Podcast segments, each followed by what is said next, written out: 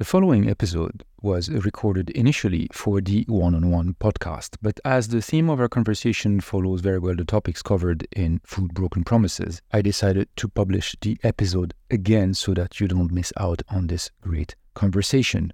So enjoy.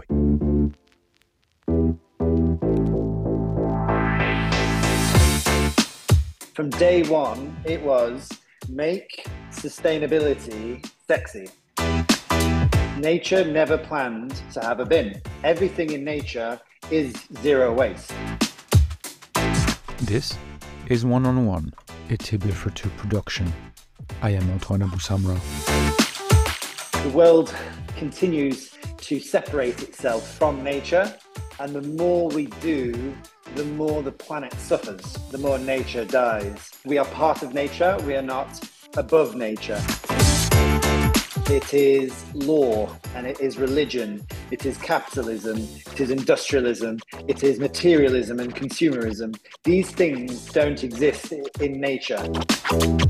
In every episode, I invite you to discover the stories of people in the world of food who are on a mission to protect the environment, defend their cultures, or fight for more social and economic justice. One on one will help you redefine your relationship to food. Bin is the end of a material's life. It is the grave where materials go to die. And when you take that away, what the system needs to become to find equilibrium or equanimity, it needs to become circular.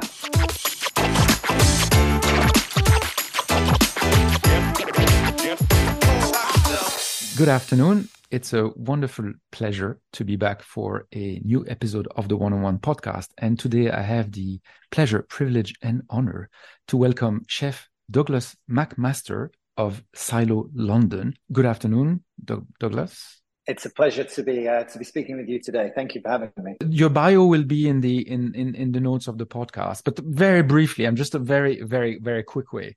Um, you didn't fit in at school, and then you found a home in a kitchen restaurant kitchen. And then you decided to go on a tour of the world to discover all these mighty chefs and stars and everything. And then you landed down under, uh, and there you saw a kind of epiphany with a uh, a person that is very important in your life, Joost Bakker, uh, and you call him the uh, zero waste uh, guru or uh, visionary, and he he's the one who told you about what if you didn't have a bin to discard things in a in a restaurant? And then you went back to the UK after staying in Melbourne for a few years. You went back in the UK and you started Silo. Uh, first location was in Brighton if I'm not mistaken and there people were telling you this is not going to work. It's just why why why'd you bother? Etc etc and actually it did work. You won a few awards in the meantime and then you open silo in london. And as i was going to say the rest is history. Now you're known as the zero waste guy uh, with a book called the zero waste blueprint. And to try to explain what the philosophy is about and what you're trying to achieve. So that's in a few words. Uh, mm. did i miss anything that's a really good uh, a synopsis of, of, of the journey. Yes, that's great. To start with, I wanted to go back to to Melbourne. When when he told you, what about no bins? What was your first reaction? Your first impression? Um, I thought this this guy was um, from the future. I didn't think that he was from our reality. I thought um, he's on a different wave wavelength, a different frequency of consciousness. Um, I was quite young at the time, 23, and I was very tired of the industry of, of, of gastronomy, of hospitality. I was very tired of the way that the culture within kitchens would think about food and think about life. And I didn't know it. It was sort of unconscious things that were, were were were bothering me, but I couldn't quite articulate what was wrong or what what could be right. And then I met Joost, and he's a seven foot tall, beautiful Dutch man with piercing blue eyes, and he has this aura around him that is just quite special. And I was just in awe of him and his work. And um, he then said to me, he said a few things. Um, but then he said, "Could you not have a bin?"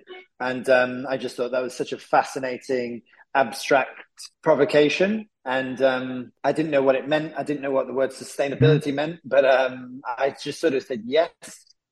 I could do that. I will do that, um, and I kind of have committed my life to to not having a bin ever since.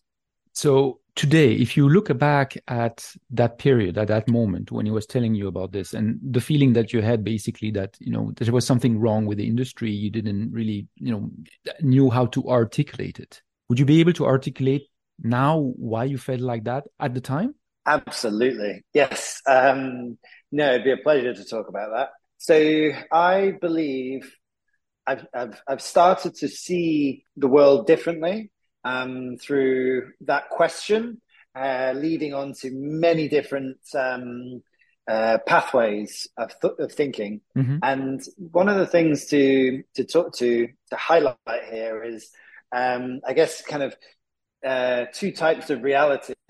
There is an objective reality, and there is an imagined reality. Mm-hmm. The objective reality is trees and uh, a mountain and a, a, table made from a tree and you know things that are objectively real um, mm-hmm. and then there is an imagined reality now the imagined reality is of the modern world it's of human nature not nature it is law and it is religion. It is capitalism. It is industrialism. It is materialism and consumerism. These things don't exist in nature. If you said to a monkey i will pay you five pounds for your banana the monkey would just not take you seriously because that is an imagined reality. That is not an objective reality. That has no value unless it was wiping its bottom or blowing its nose, which I don't think monkeys do, would mm-hmm. mean nothing to that monkey. And so that's just an example of this kind of um, division of what is real and what is not. Now, through these abstractions that humans uniquely um, identify with, and no other species identifies with these abstract thoughts, the ones that I've just mm-hmm. uh, listed. We've created some amazing things. We've, cre- mm-hmm. we've created beautiful artworks. We've, you know, flown to the moon. We've created um, modern healthcare that has saved millions of lives. Um, some seriously, you know, some seriously incredible um, creations, art galleries. These things are amazing. Films, media, you know, really good art. Now, that's the good side of the imagined reality, mm-hmm. but there is a bad side. I won't list too many, but um, waste, predominantly in this story, is a significant thing that has been created that was never part of an objective reality. Nature never planned to have a bin. Everything in nature is zero waste. Um, mm-hmm. I've kind of cut to the cut to the end there a little bit, but um, there is no bin in a jungle. There is no bin in a desert. The bin is an abstraction that was never part of nature. And so that insight, that perspective is what I've started seeing um, as, a, as an individual many years later after that question. And so it's taken a long time to develop that worldview and that worldview is inevitably going to to unravel and uh, evolve.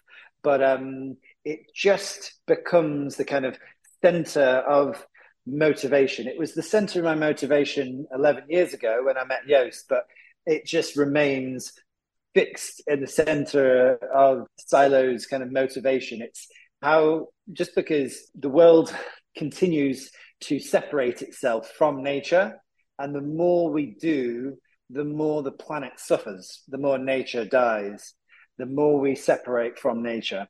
And that is true with industrial agriculture, that is true with the, the nutrients of soil disappearing or being destroyed. That is true with the uh, ozone layer being damaged and the rising temperatures of the ocean and the melting ice caps and the rate of cancer going from one in 80 mm-hmm. to one in two. Um, these are all things that are occurring because we have separated from nature. Now, I believe wholeheartedly, and it's not even a belief, it is absolutely the truth, um, that the solution to not destroying the planet, the solution to not having the sixth extinction of, of the planet um, would be to uh, awaken to the truth that we are part of nature, we are not above nature. The word anthropocentric is a word that it says that we think ourselves separate and above nature. And this is the greatest uh, failure of human civilization is to think that we're above nature. And what I believe in, and uh, many, many others are uh, awakening to, the truth, the reality is that we need to consider nature not even our ally, we are nature, and we need to integrate and connect back to nature. Yeah. So this is basically, in a nutshell, the philosophy behind everything that you do. Beautifully said. What I was what I was wondering is in your book you're you're mentioning at the the conclusion change is hard um, on an individual level and on a on a society level. When you were starting to formulate those ideas, you were convinced because you saw it and you felt about it and you had that special relationship to it and you kind of understood it because there was something that you know that was talking to you now between you going on that path and deciding to make that change in the way probably you lived and you live in the way you work um, in the expression of silo and everything that you do. What about the others? Because change at personal level is is very nice but here you're trying to do something that is bigger than that. What was the response of the people at the beginning when you started to elaborate when you started to articulate the ideas and, and your plan um, well there's been a lot of resistance to silo uh, to to to this innovation and i know i've already touched on a very philosophical worldview uh, you know the imagined and the mm-hmm. um, objective reality that's a very philosophical view mm-hmm. of uh, human nature and I've got another one. Um, I guess it's the way my mind is wired. Please do. I. I love these things I, because ideas change the world. Yeah, yeah. People don't change the world; ideas do. Exactly. But um, there is a there is an allegory that perfectly describes the resistance to innovation. Now, before I mention that, it's I will say the greater the innovation, the greater the isolation. So the greater uh, the innovation, and I would include silo in that. You know, we within the world of cooking and hospitality are so different to everything else that mm-hmm. exists. Mm-hmm. It's so far away, not in like being good or bad, just different. Now that is sometimes really good. You know, it's easy to you know get uh, the media excited about what we do because it's different, you know, and people want to know about different things in the media.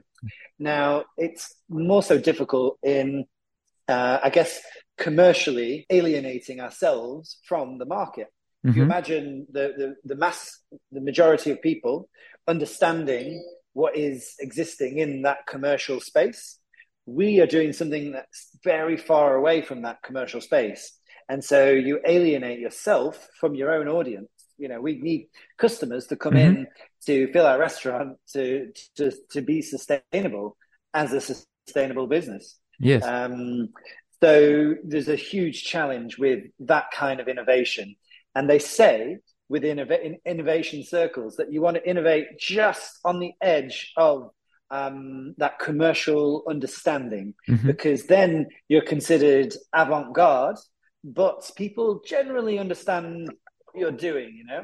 You can just kind of change and alter yeah. what already exists yeah. to be sort of pushing the boundaries. Whereas Silo um, goes really far away from that commercial circle. And so that is very challenging. But would I, if I was more commercially minded, I might have been less radical, but I'm not commercially minded.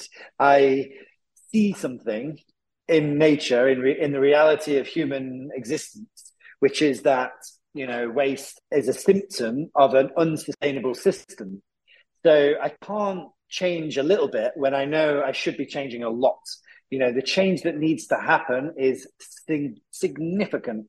You know, we do not have a thousand years to change our behaviors. We have decades to change our behaviors. And hmm. so that radical innovation is just the only way I can consciously uh, engage with Silo. I, mm. I just can't. Yeah, I I appreciate that it is very different, and sometimes for some people a bit too different, a bit too extreme, a bit too radical. But it's just the way I have to do Silo.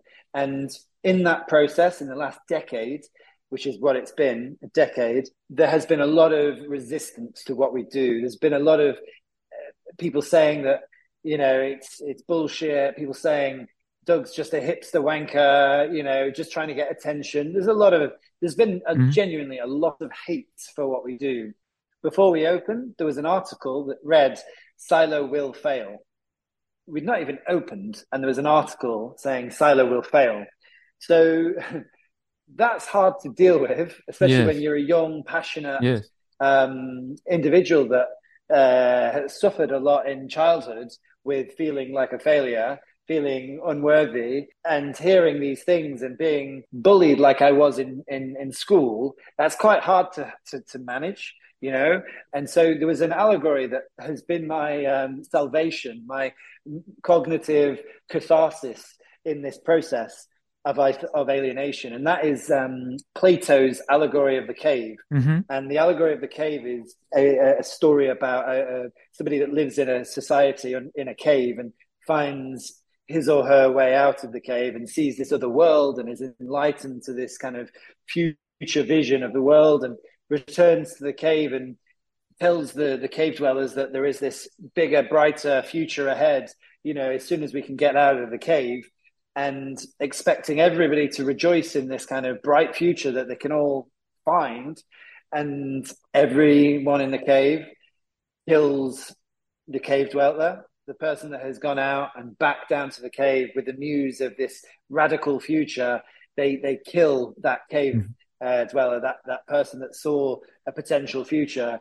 And what it speaks to is that the amount when you're talking to an enormous amount of people and saying something that is so overwhelming, you've got to be very sensitive to how that uh, community responds to your vision because it's overwhelming.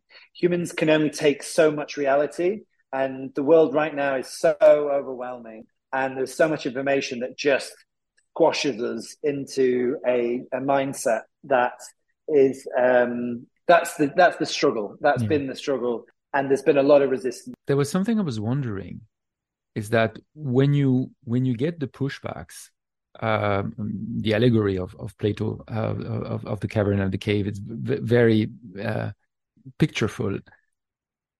Did you understand why they were pushing back? So that's my first question. And then I have they have another one is that that in answer to those to those negative comments and to those pushbacks, how did you, besides the allegory, how did you manage to keep on? Because it's it's it's not easy. It's not easy every single day to wake up and to have those doubts to have that you know inner there's not only the external resistance but there's an inner resistance that tells you you know why bother? You know why why you want to do this? You're not worthy of it. And that little voice always exist. sometimes it's further away sometimes it's closer. So how do you manage to be able to do that? So first of all you understand why they were pushing back? And second of all how did you get through those times? To answer the first question there was no what what i found so confounding is that i knew that what i was trying to do was genuinely a solution a genuine innovation that could be applied in every food system and everywhere in the world and everywhere could not have been um, this was a genuine, living, breathing, holistic design for a sustainable food system. And I was bringing it to the world, and I thought, yes, um, I'm so I've found so much fulfillment and joy in this uh, this idea, and I can't wait to bring it to the world. And then the the response to uh, to this mm-hmm. project, you know, don't get me wrong, there was people that were like, "Yeah, this is brilliant," mm-hmm. but then the greater majority of people seemed incredibly frosty and quite negative and um, uh, quite cynical about the project. And I was like, oh, that's interesting. And I'm fine with um, somebody playing devil's advocate. I'm I'm fine with being challenged. In fact, I welcome it. I, I, I want to be challenged. I, I want to be made to grow in the way I think about, you know, a project or an idea. But what I learned was is that there was no there was no there was no actual objection to what I was doing. There was just a feeling of being overwhelmed. Um, if there was anything uh, in the feedback, the critical feedback that was was a uh, was plausible, then I would have taken it very seriously. And yes. sometimes there was, sometimes there was, but it was just this, and I'm going to use the word irrational. Mm-hmm. There was an irrational resistance to this thing, and that's where, for so many months and years, I was dumbfounded. I was just like, "What is what is occurring here?" Uh, like on a on a level. And were they scared? Yeah, I I, I, I think I, I'll say intimidated. I'll say overwhelmed, challenged um, by what this was. You mm-hmm. know, the way it's it is an abstraction. It is something that it's like a whole worldview that is very complex you know what I've what we've talked about thus far. It's a complex, simple, but when that's not the way you think, that's a really overwhelming worldview to to wrestle with, to kind of like to even to contemplate. And when people's minds are already full of information and full their bandwidth, cognitive bandwidth anxiety, um, you know, their minds are full. It's just uh, the natural response is this isn't benefiting me right now in my life. I've got, you know, bills to pay and I've got stresses here and I've got family problems and I've got da da da da. da. And this, you know, young uh, individuals talking about pre-industrial food systems and it's just too much, you know, push back. So it's kind of an unconscious subliminal resistance to mm. this, you know, hugely complex future vision. And so the negative response that I think that I was um, very regularly battered around the head with, very regularly, um, figuratively battered around the head. I wasn't actually battered around the head, but it was very regular. It was every day, like online, uh, in the restaurant, uh, people walking past the restaurant. There was just a beration of what we were doing as a negative. And I was just dumbfounded. I couldn't believe it. So the word irrational is the answer to your first question. It wasn't a rational distaste of silo. It was a irrational. Uh, they were confounded with it and just was negative because it just didn't fit their emotional template or their mm-hmm. cognitive template. And so that's where that resistance came from, I believe. Um, and the second one, how did I deal with that? You know, uh, I've had ther- a really good therapist for many years. So uh, I've had a really good um, mind coach to grapple with those hardships, and they were hard. You know, uh, I when I was young and at school, I um, I'm a neurodivergent. I have dyslexia, dyscalculia, dyspraxia. I'm definitely on the spectrum.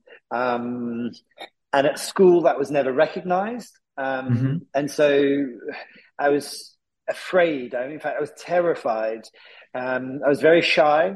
I was so shy that I would always dress in the most plain clothes and the plainest haircut. I would hide away from being seen. I was a, as a, as a very small child, just didn't mm. speak. And I was kind of terrified by the world. And, and then when I was in school, academia made me feel very, very small because I couldn't do it mm. and suffered in school. And my uh, self esteem, the, the way I value myself, is very, very small in my unconscious mind. Mm-hmm. And so it's natural for somebody like me, and I'm sure there's a lot of people that have had similar childhoods, um, in which that unconscious inner child can come out and receive that information, that negative information, quite destructively. And so it's really, um, I think, um, it's really powerful for everybody to get in touch with that inner child, to understand what's in their shadow, in their unconscious mind, because it can be quite destructive to live in this world with that part of their self that is unrecognized. It can be very destructive, and and that has been a process for me of learning and unlearning uh, what I think I know. So that's sort of how I've managed it, and and and I uh, my mum is responsible for this, but my mum would never quit at anything, and my mum would just never quit. And I've picked up that whether that's genetic or just uh, nurtured into me, I just will not quit because I'm terrified of that failure. What that would symbolize in my life five years ago was just unacceptable. Um, I could probably cope with it now. If we failed in a few years, I could probably cope with that. But th- at that time, I was like, I cannot fail. I cannot let this thing go. So no matter how difficult it got, how many years I did not pay myself and I slept in the restaurant and, you know, so on, I just wouldn't quit. So that was the other way I survived. Thankfully, it did not fail, and because it's it's a very it's a very very complex uh, operation. So we, we we talked about you know the, the philosophy, the worldview, why it came about, the reasons, etc. Now, in terms of the operation itself and and the way you have, because you know you you you you talk the walk and you walk the talk completely from from A to Z um, there's there's no uh, maybe the light bulbs that's another, that's one thing maybe that but but for yeah. the rest but for the for the rest everything everything in the restaurant from the the furniture to where you get the food how you process it, how you you cook the food how you prepare it do how to use the waste etc everything from the upcycling part of the glasses that that that you're using for you know to do plates and things like that everything is thought about it is so complex. I, I know that the restaurant is a very complex operation, but this one must have been a lot of trials and errors in that. We're, we're mimicking nature, and nature is complex, mm-hmm. nature is whole. There is not necessarily a specialization. Um, it is the specialization is of the whole system. And so when you live that mindset, mm-hmm. you can't just buy a bottle of wine or everything is as important as another thing. You know, it's not like the dishes are the most important thing because it's like saying the leaves are the most important part of the tree. You hmm. know, that doesn't make any sense. The the roots, the soil, the the ecosystem, the bark, the branches, everything is a balance. And and so with this restaurant, everything is in balance. Everything is important. Everything is designed to work together. Um, and that includes on a macro level, it's like what we represent as a, an ideology in literal terms, how we behave as a restaurant is the same mentality as the farmers that we work with. The farmers are thinking, they're not thinking that it's all about the carrot. They're thinking it's all about the soil and how that mm-hmm. responds to the carrot and how, you know, we don't wrap things in plastic because that's not what nature does. Mm-hmm. And um, they're th- thinking about um, acidity. They're thinking about al- alkali, uh, alkalization. They're thinking about rainwater. It's like a very holistic view um, that we are approaching. And it makes obvious sense for a, a farm to consider nature in those terms yes. because it is on the very nose of nature. Whereas I see all human life needs to adapt to that same consideration of ho- holism. And so, yeah, it's, it sounds very lofty, but it is very real. It is very, very real. And if you come to Silo, you'll see that sophistication in in every detail. It is not like oh we'll just focus on good cooking or we'll just focus on not having a bin. You know, the the not having a bin is this kind of the the end of a material's life. It is the grave. Uh, it's where where materials go to die, and when you take that away, what the system needs to become to find mm. equilibrium or equanimity it needs to become circular because there's no grave for a linear material to die in. Mm. There's no there's no grave for any material to die in. So we still have well, of course, we have a compost bin, which is a bin, but it's a good bin. It's not considered a grave. Bertha, that's her name.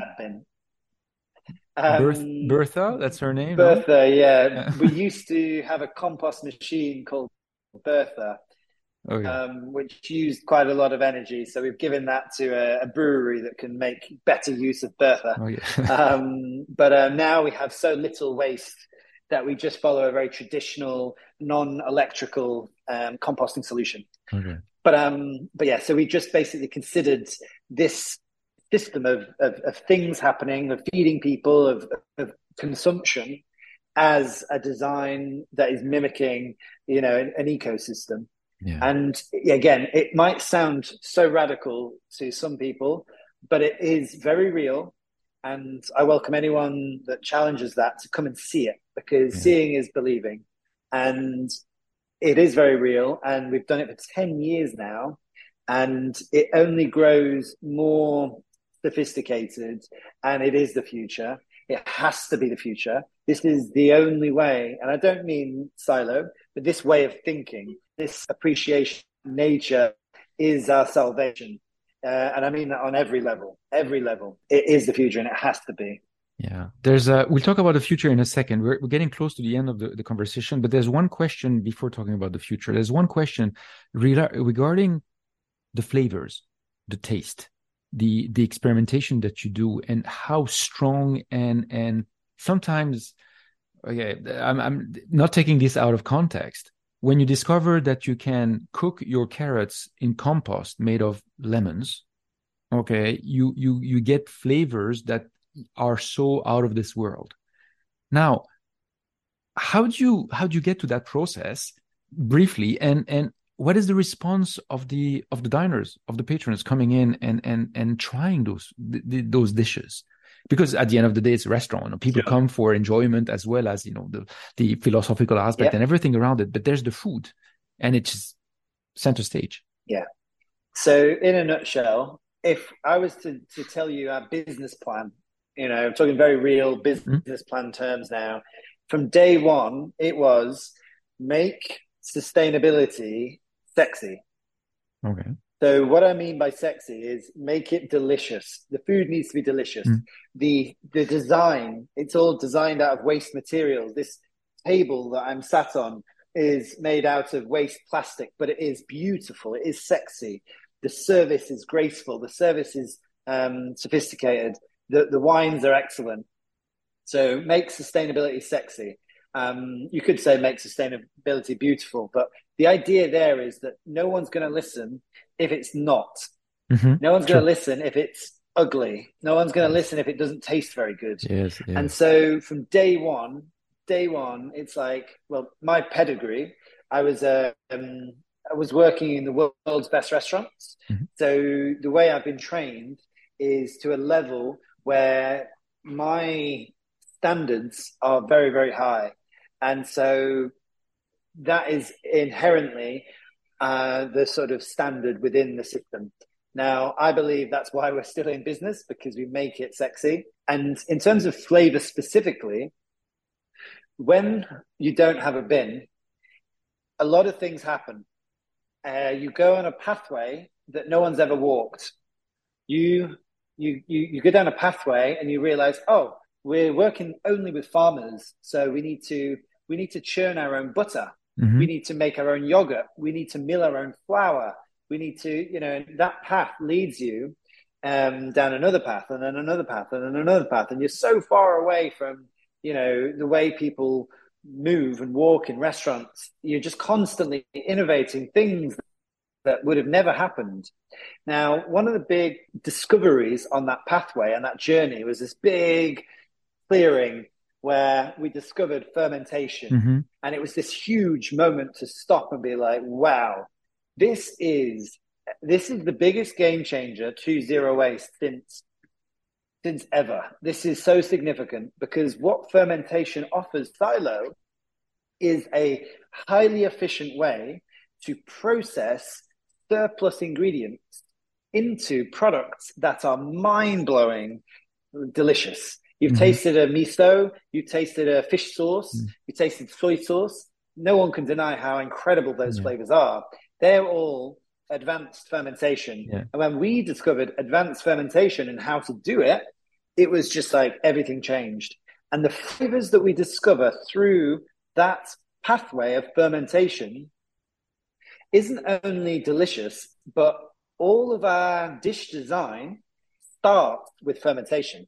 And so, isn't that ironic and poetic that we are designing flavors from something that would have been wasted?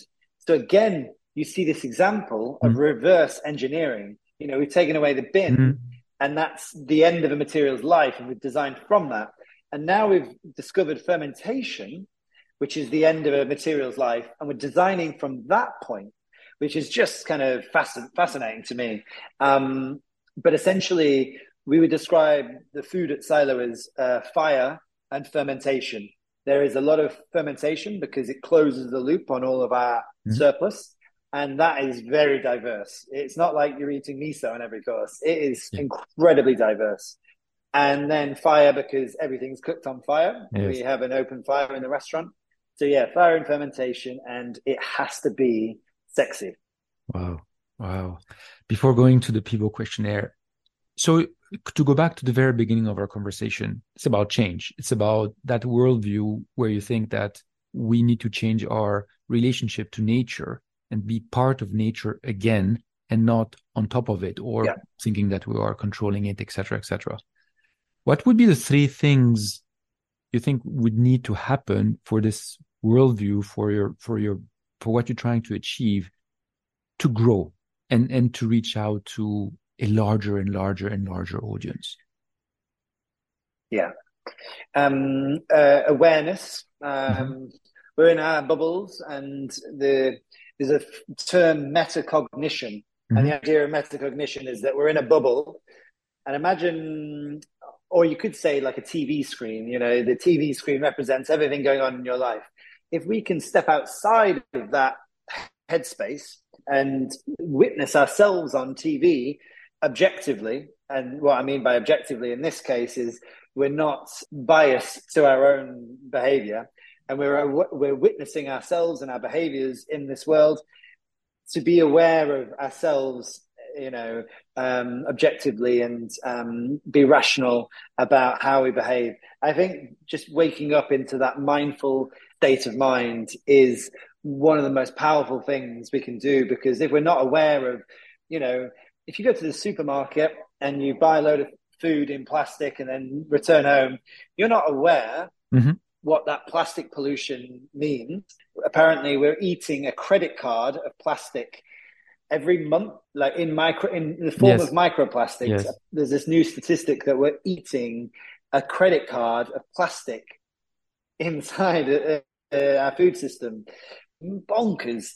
So if we're not aware of going to the supermarket and how that supermarket is predicated on industrial agriculture, and industrial agriculture is destroying the planet. yes Full stop. Full Yes. stop. There's just no two ways about it. It's people going to the supermarket don't know that. yes And so being aware is definitely Oh. a significant part to play. Secondly and thirdly, openness. So to not be dogmatic, you know, we all we all have we all have egos and we all want to be right and we don't want to be wrong. But if we can't accept that we're wrong, we'll never be able to fix the error of our ways. We can't change the world with the same thinking that created the problems in the world. So, to be open minded and to be willing to be wrong, to be fallible and not dogmatic. That's the number two. And number three is um, I'm just going to go for an easy one, just Yeah. to be eh, kind and compassionate to you know people around us. Wonderful, wonderful, wonderful. Uh, so as I said, we- we're getting close to the end of the conversation, but before the end, we have the Pivot questionnaire. So it's the first thing that comes to your mind. Uh, are you ready? Yep, I'm ready. What is your favorite word? Uh, uh, oh, uh, reverence. As in deep respect for something. Reverence just sounds good. What is your least favorite word? So I like to think about words and I like to design them into my vocabulary a lot. And the word seldom, it just sounds wrong. So Sorry, which one? Being like, oh, it rarely happens. Seldom. Ah, seldom. So like you could say, um, sel- seldom do I have the opportunity to go swimming. But the word just sounds wrong every time I say it. So my least favorite word is seldom. Okay, your favorite virtue. I remember when I was young, the, the story of the Good Samaritan. Uh, this this selfless act of virtue, this selfless selfless act for others. Um, yeah, occasionally I, I, I see um, uh, like an old lady crossing the road, and the feeling, uh, which very rarely happens, I, I hate to admit, um, the feeling you get from helping someone is just the most powerful and profound uh, virtue. So yeah, um, I guess acts of service. Your favorite quality in a woman? Ooh, wisdom. Your favorite quality in a man? Uh, also wisdom. What ingredient and or dish would you use to describe yourself? Ooh, um, can I say fermentation? You can say anything you want. okay, lacto fermentation. Fair enough. Uh, what's your favorite uh, aroma or smell? What aroma or smell do you love? Oh, this is easy. Uh, my mum's a gardener, and when she used to take me to these big flower shows, you'd enter this huge hall wow. with hundreds of different flower uh, people working with their own flowers, and the smell of thousands of different flowers in one hall was just flowers. Wow. So there's no beeping. Okay. What's your favorite curse word? um, plonker. Oh, that's nice. Never heard that. uh, what sound or noise do you love? Definitely bird song. The sound of bird song is just um, ethereal. Um, but I've just learned yesterday that the vibration that bumblebees make mm-hmm. can cure, or not cure, uh, yeah, can heal uh, trauma or PTSD. Bumblebees can heal trauma. Isn't that remarkable? Yeah. I don't even know if that's classified as a sound, but it's a vibration, and I just thought yeah. that was so so remarkable. And another another uh, shout out to nature. yes, exactly. Nature is is is the perfection. Yes. What sound or noise do you hate? Ooh, slurping. okay. what plant or animal would you like to be reincarnated in? I don't know which animal I would choose to be reincarnated in, but if I was another animal, I think I would be a flying squirrel. Oh, nice. Nice. Very active in, in the woods. and last question If heaven exists, what would you like to hear God say when you arrive at the pearly gates? Let's get creative. Douglas McMaster, thank you so much. Thank you. It's been a pleasure.